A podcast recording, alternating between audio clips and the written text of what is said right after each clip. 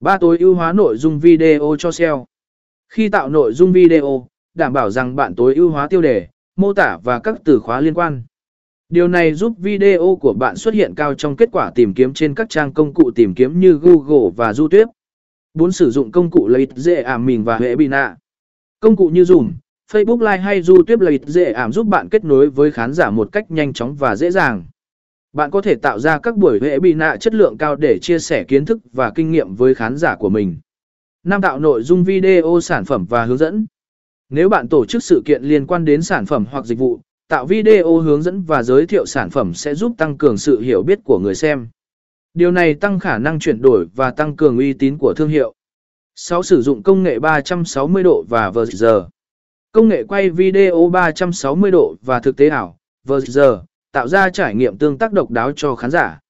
Sử dụng chúng trong sự kiện của bạn sẽ thu hút sự chú ý và tạo ra ấn tượng mạnh mẽ. 7. Tối ưu hóa trang web và kênh truyền thông xã hội. Đảm bảo rằng trang web và các kênh truyền thông xã hội của bạn được tối ưu hóa để chứa nội dung video của sự kiện.